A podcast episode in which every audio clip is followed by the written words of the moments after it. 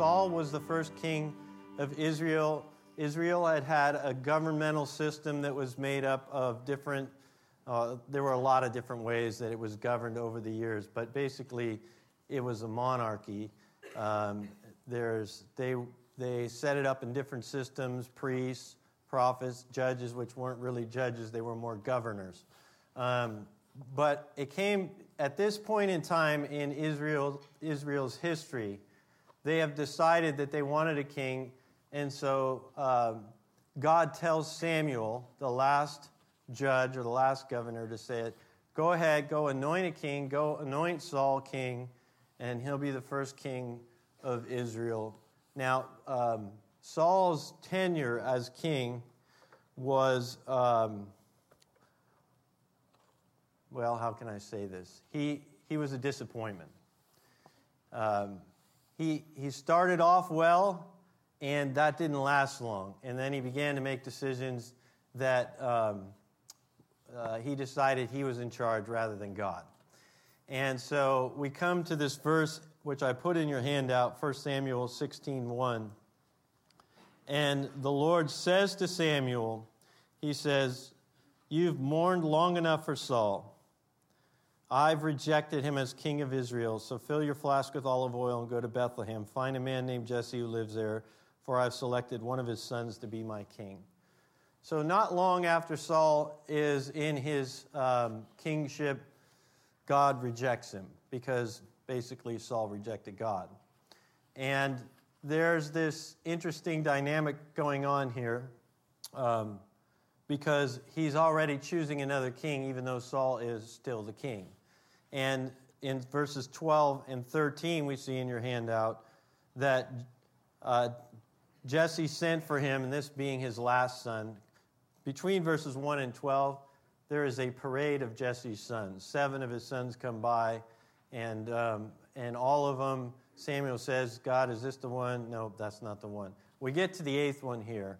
And Jesse says, Bring in the, the young one that's out there shepherding. So he, so he sent for him, and he was dark and handsome with beautiful eyes. And the Lord said, That's the one, anoint him. And so, as David stood there among his brothers, Samuel took the flask of olive oil he had brought and anointed David with the oil. And the Spirit of the Lord came powerfully upon David from that day on. And Samuel returned to Ramah. And so Saul is now a lame duck king. Um, but interesting enough, you know, we have lame duck presidents, they usually only last a few months. Saul is lame duck king for about 15 years after this. And so there's this interesting relationship between David and Saul going on because David is the next king. God's already chosen him. And yet they're supposed to be in this relationship while, while Saul still has the throne. And uh, the first thing that, that God asked David to do is to go to Saul's house, actually, and to, and to be like his musician. Uh, he plays the harp or some stringed instrument of some sort, and, and it, it's calming, it's soothing to, to Saul, who is becoming increasingly more agitated, irritated, uh, more violent in his demeanor, more, uh, it is clear that as God has rejected him and that he is no longer the king, he is becoming a bitter man. And David's primary duties for, for this King Saul is, is to calm him down, to play music, and, and to keep the peace in the house. Even though David is probably saying, when do I get to be king? And so there, it's, it's an interesting play. And this plays out for a long time. And then eventually, Saul gets his, his uh, spirit of irritation, his agitation, his, his depression, his um, anger, his bitterness gets the best of him, and he starts chucking spears at David. David would be playing the harp, and him, duck, you know, and then, you know, play the music, duck, and uh, this, you know, it goes on for a while until finally David goes, it's probably a better idea if I just get out of here. And so David goes on the lam and he's running. And with the help of, of Saul's son and daughter, he escapes uh, Saul. And then Saul's not happy. Uh, and so Saul decides he's going to take his entire army and go after David. And there's a, an entire few, well, several chapters in the Bible where you see David just sort of wandering around um, uh, and in the desert, in caves, hiding while, Saul hunts him down, uh, a, a hunted man. And we pick up in the story with um, David and Saul in the cave. Saul has just he Saul had to get he got distracted. You know, he, he, was he's trying to get David, and then all of a sudden another country wanted a war with Israel, and it, so he had to go actually take care of business. And they win that battle, and he says, "Now let me get back to the task at hand," and that's where we pick up. For Samuel 24, verse one. After Saul returned from fighting the Philistines, he was told that David had gone into the wilderness of En Gedi. So Saul chose 3,000 elite troops from all Israel and went to search for David and his men near the rocks of the wild goats. Okay, so he's getting his special forces together because um, obviously David poses a huge threat, um, and he needs 3,000 of his best men to get him. At the place where the road passes some of the sheepfolds, Saul went into a cave to relieve himself, but as it happened, David and his men were hiding farther back in that very cave. There's no um, real eloquent way to put this, but Bible's real sometimes. Um, there were no porta potties in those days, and Saul uh, it, he goes into the cave to take care of business because he wants some privacy. He leaves the elite guards and the bodyguards and everybody else outside. And so he is vulnerable and alone. And it just so happens he's going right into the cave where David's already waiting. And this interesting exchange happens. David's men say to him, Now's your opportunity. Today, today's the day. The Lord's telling you, I'll certainly put your enemy into your power, so you do with him as you wish. David crept forward, sneaking in, and he had his knife out, and he, he cuts a piece of the robe off first. But then the Bible says, The Lord knows that I shouldn't have done that to my Lord the king.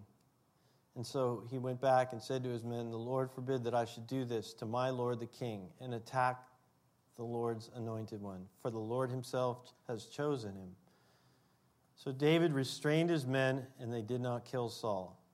And after Saul had left the cave and gone on his way, David came out and shouted after him, My Lord the king! And Saul looked, and he saw David bowed low, prostrate before him. And he shouted to Saul, Why do you listen to the people who say, I'm trying to harm you? This very day, you could see it with your own eyes. It's not true. The Lord placed me, placed you at my mercy back there in the cave. Some of my men told me to kill you, but I spared you. For I said, I am never, I will never harm the king. He is the Lord's anointed one. And so David made a choice, a moment of decision. And um, it's not the choice that many men would make. Actually, if you go on to read this passage, Saul goes, huh? Who else would do that? Who else would do that? I don't understand why you let me go. But you did. Eventually, he just keeps chasing him and trying to kill him. But he, for a moment, he had a moment of clarity. Um, I thought about this and I thought about our series, Moments of Decision, and I thought about what goes on sometimes in the moment of decision. Everyone, Every one of us will have different moments, unexpected moments where we have to make a choice like this. Now, obviously, as Christians, it is preferable to make choices when we can pray about them, talk to our loved ones, get some wise counsel from uh, differing people that maybe God's put in our lives uh, to love us and that we're supposed to love them and that's, that's the ideal. But it doesn't always work out that way. Sometimes it happens like this where in the moment you have to make a decision right or wrong. What's it going to be? I don't have a choice to sit here and take my time on this thing. It's now or never. and it's a moment of decision, and it has consequences. Now, I thought about what was going on in this, and the first thing I thought about is that decisions in the moment are not always black and white. You know, David's getting counsel. The Bible says, in the multitude of counsel, there is wisdom. David's getting counsel. Kill him. Come on, finish him off. The Lord put him in. Look, his bodyguards aren't with him. His 3,000 men, they're outside. This guy is a sitting duck. The Lord set him up there, knock him down. Just do it. Come on, do it. And everybody that is he next to him is encouraging him to do one thing. And yet, in his heart, something's holding him back. He's got something else going on. He kind of knows it's wrong. And he doesn't quite get it, but he's wrestling with it. He's got his knife out. He's ready to do it. I've cut a little piece of the robe off. I mean, it's not black and white. I don't know what to do. I don't know what to do. There's some pretty good, you know, I got, there's good reasons to do this, and there's good reasons not to. Where do I go? And there's this competition of values going on. Decisions in the moment can often include a, a, a competing values, this competition of values. The one value, obviously, is the value of opportunity. Okay? I mean, he's been chased for years, spears getting thrown at him, the guy's trying to kill him. It can't be fun to live in the middle of the desert in caves and rocks for years while somebody's trying to kill you. It can't be fun to be chased down and hunted like a wanted man when you've done nothing wrong. And there's an opportunity to end this thing. Okay? So there's, there's, there's one value, right? The door swings open. Here's my chance. I'm getting counsel, right? I'm getting a multitude of counsel. I'm getting my counsel. It all seems good. But then there's this other competing value in David, and this is the value that in David I just love. He, he, has, an, an, he has an ability to um, sense in his, in his soul what's right and wrong in the Lord. He has what we call a soft heart. He has a soft heart and a, a sensitive spirit. And if God wants to get a hold of him, God has the ability to get a hold of him. And so to David, it is more important to listen to God. It is more important to, to regard the things of God as important. Now, Saul is a, as a flawed man, broken, and a lousy king. But David says, nonetheless, he's the king. It's not my job to take him out. I regard him as my I regard him as somebody God placed in my life, and I'm supposed to honor him until God takes him out of my life. And so there's this competition of values. I remember one time um, I had this, this instance with somebody who was a mentor to me, somebody who I really love, and somebody who spent a lot of time with me when I was a new Christian, helping me to learn to grow and mature and, and, and see the, the things of God and really open up the scriptures and make it life for me. And uh, this one time we had this disagreement. I had some plans, and I had uh, it was New Year's Day, and uh, New Year's Day back in the 90s was a big deal. It was before the BCS messed the whole thing up. There were actual real games that mattered on that day. Um, so all the guys are laughing, the girls are going, I have no idea. So. Um, but it was a big deal. It was just it was something that was I always had. It was a tradition, and I I wanted to continue this tradition. I had made some arrangements to get released from responsibilities here at church because it happened to fall on a Saturday night, and I I wanted to be uh, I wanted to go watch football, and. Um, I had this conversation with this person who's my mentor, and he goes, I don't think that's a good idea because, you know, we just started this Saturday night service, and it's really hard to get people to go. Now, Saturday night services now are pretty full, but when we first started them in the late 90s, um, it, was, it was rough going for a while. there was, you know, it took a while to build that service up. And now it's on a New Year's Day, so it was going to take a hit. And he said, he asked me to consider and pray about um, whether or not I would be willing to just come and support the service and whoever else I could get to come and bring them because I wanted to be able to have something for, the God, for God that night that was honoring and, and what was important to the Lord. And, and so uh, now I had, to wrestle, I had to wrestle. I go, I don't want to do that. I want to watch football. Um, and, um, but you know what? God put him in my life. And I knew, I knew that at, the, at that point in time, at that very moment when I wrestled with the decision, it no longer had anything to do with the decision itself. It had nothing to do with whether I was going to come or whether I was going to go watch football. Nothing at all. It had everything to do with will you honor the Lord in this? Because God was saying, listen, you need to regard the things that He's talking about as a higher value in your life.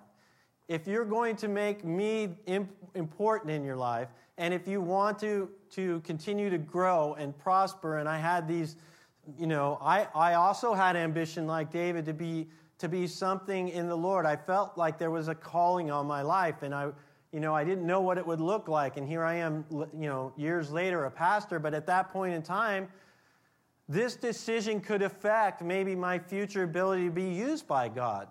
Because are you going to put God's house first on the weekend?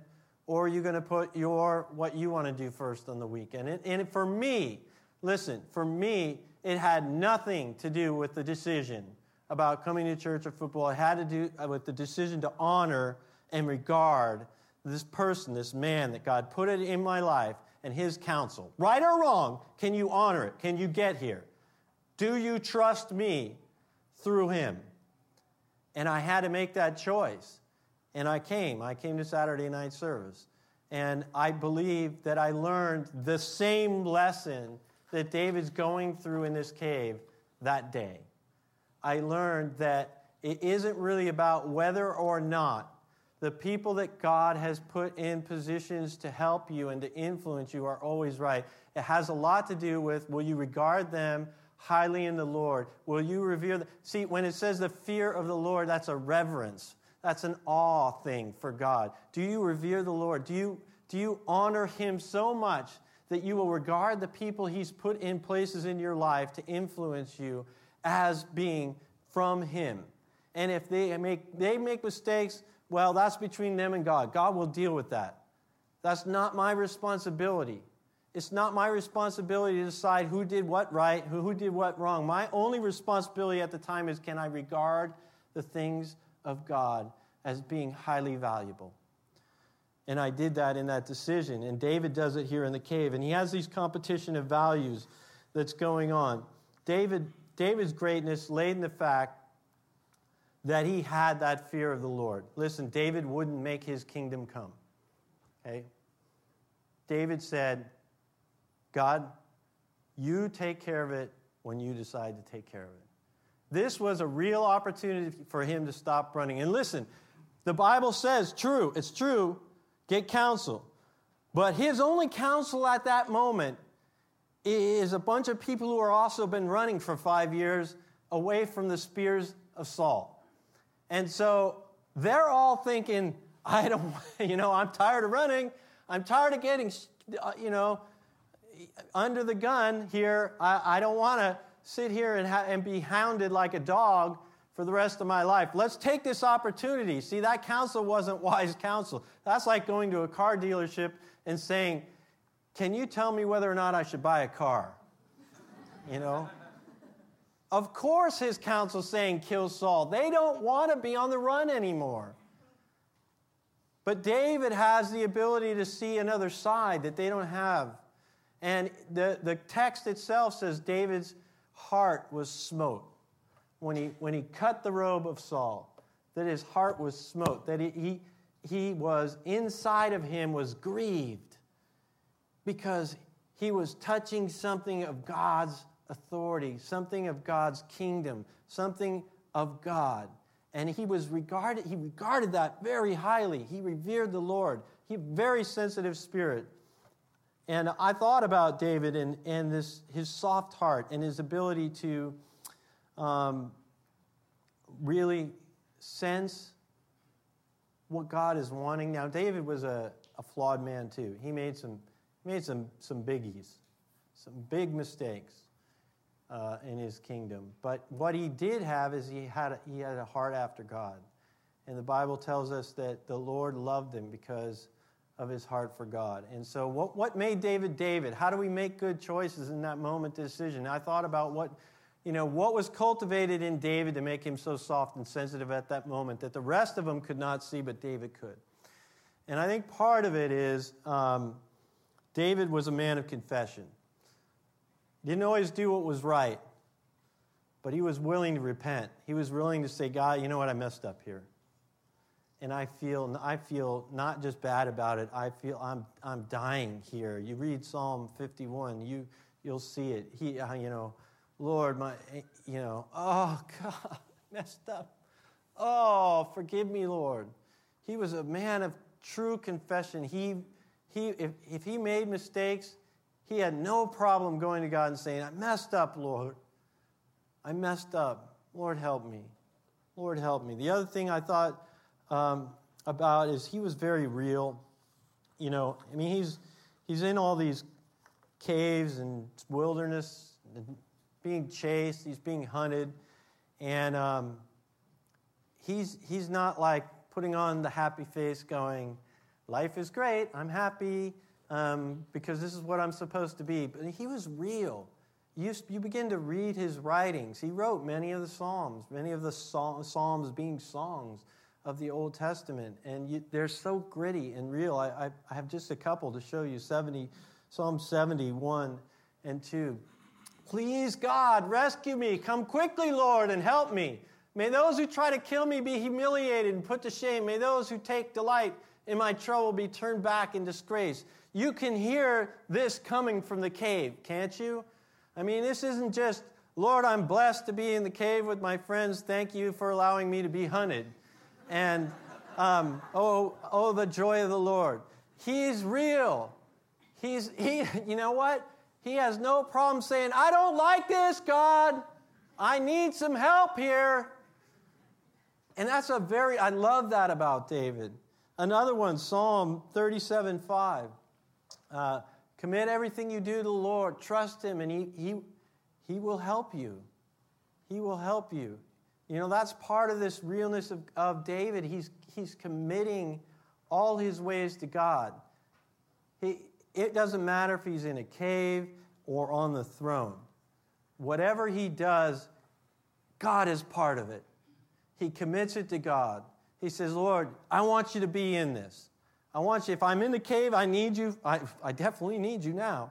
But even if I'm on the throne, I need you. I need you. I'm going to commit everything to you. I'm going to trust you in this. And what, what, I mean, how much more can you trust God than to say, look, Here's Saul right here. I can end this thing. I'm tired of being hunted. I can end it, but I won't. You know why? Because I trust you, Lord. I'm going to commit this to you. If you're done with Saul, you take him out. Not my job. I will continue to just do whatever you ask me to do and until the meantime when you set me up as this king that you've promised me.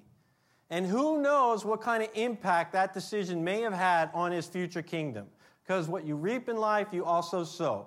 And it may be that had David taken Saul out, if he was ever king, he might have been besieged for the rest of his life by people trying to take him out. You never know. I don't know how it would have affected him as king. But I know this because he, he allowed God to deal with Saul and didn't decide to take this into his own hands, he trusted God to deal with this and, and, and eventually get him into his kingship, he had a kingdom that was relatively peaceful for 40 years.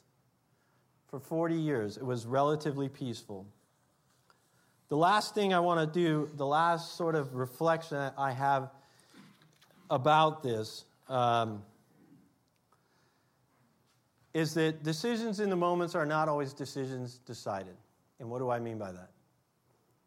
I mean that yes, David made the right choice. And he, he had to make a moment in a you know, split second. He made the right choice. But I don't know that it was completely decided in his heart. And we have things like this all the time. We have, um, I know for a fact that some of the things I've experienced as a follower of Jesus is forgiveness.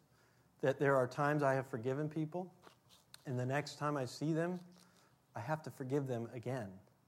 Because something has crept into my heart that says, well, yeah, you may have forgiven them last time, but right now, they're not very forgiven.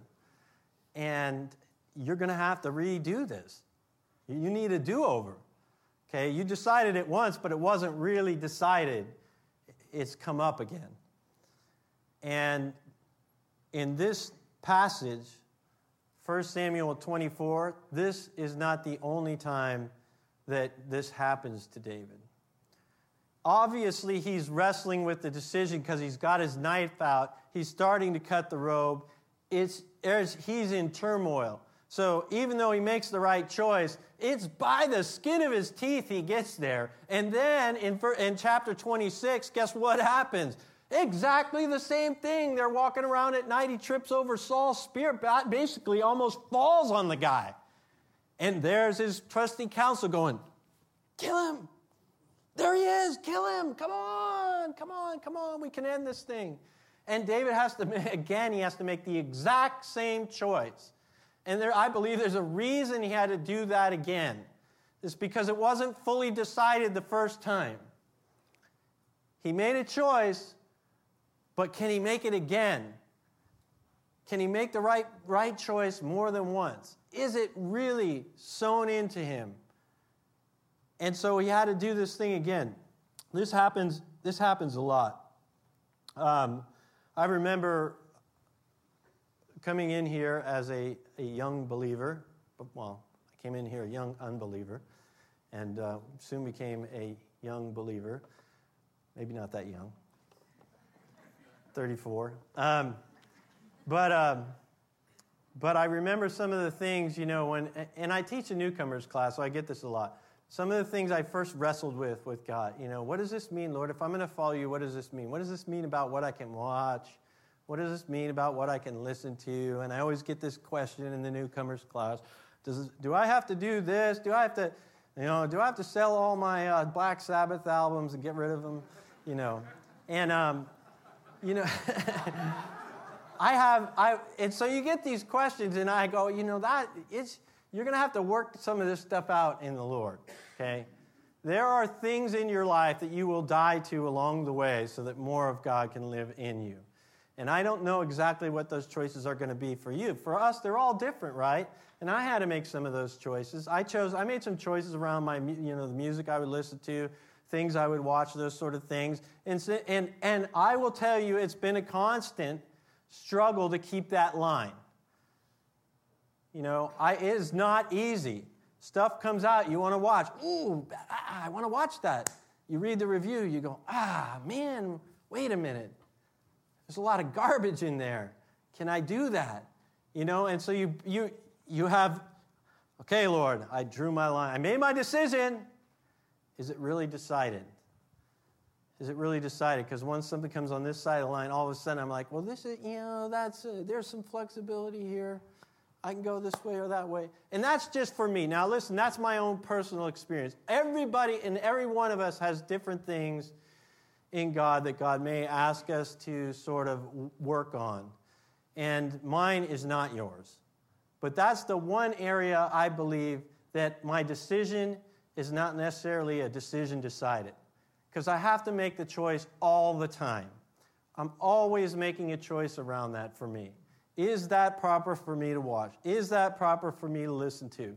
And the line always wants to get blurred.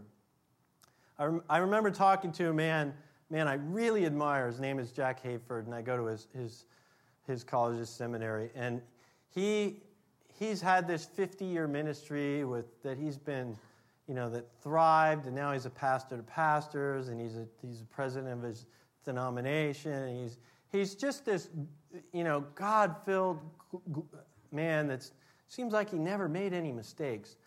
And um, I asked him one time, I got a chance to spend a week with him. Actually, I got a chance to do this a few times, but to spend a week with him and his wife and just kind of sit around their house and talk to him with some other pastors and ask him questions. And I asked him what, I go, why do you think your ministry has been so blessed for 50 years? And he said to me, he goes, because if I felt like the Lord said something, I did it immediately, and I never question it. And, I, and he gave some examples, you know, that may seem, you know, just odd and strange to us. But he said, like when I was very young, he said there was a certain type of, of sweet that I felt like God asked me not to, to eat. He goes, I haven't had, I haven't had this type of candy for 60 years because I felt like God said, don't, don't do it. And it, and that seems crazy to us, but, those, but that's the deal. See, he had such a soft heart for the Lord. Like David, right? You know, when David's got the knife out, right? Is there's a sensitivity in his soul to the things of God, and there's a sensitivity to the Lord that says, if God tells me no, I'm not going to fight this, because in the long run, I will lose. I'll lose that battle. And the whole thing, you know what? If you talk about this whole thing, put it all into a sum it up, sum up the whole thing, this moment of decision, it's all about response. David's responsibility to God in the moment and his responsiveness to the inner check in his spirit, right? His heart smote him, it stricken him. And he said, Look, I not only will not respond to the people who are saying, Kill him, kill him, kill him, I will be responsive in my soul to God who's saying, You need to regard the things of the Lord highly. And I'm asking you not to do this. Can you check yourself? And can you do it again and again? Because listen, the decision wasn't made. The decision had to be made again, and then it had to be made again. That's why the whole the topic I put on your handout, the, the title, Decisions, Decisions. Wasn't a one time decision. Decisions, decisions. And so there's a wrestling match going on here. What should I do? What's the right thing? Okay, now I know the right thing. Can I do it? Do I have the strength to do it? And a lot of us have been in that place. A lot of us have been in the place where we say, okay, I understand what I'm supposed to do, but I don't feel like I have the strength to do it. And that's where David would call out to the Lord and say, you know what? I need you, God. I need your strength. I, I think I know what's right, but I don't even feel like doing that. Can you help me? Can you help me here? And there's a real honesty, a genuineness, a, a real heart for God in all his choices. And so I pray, Lord, give us a heart like David's that's soft and pliable, that's sensitive towards the things of God, that you can get at, that you can capture. And because we've made choices that honor you, Lord, there's an ability to hear your voice better. I pray for all of us that when that moment of decision comes, that can have uh, uh, an impact for a lifetime. This could have changed everything about his kingdom. That, Lord, we would be grounded in, in such a way towards the things of God that there would be no real hard choice to make. We would choose you because we're soft, pliable, sensitive, and we can call upon you for strength. Even if we don't want to make the right decision, you are there with strength to help us, Lord. And I pray it in Jesus' name. Amen.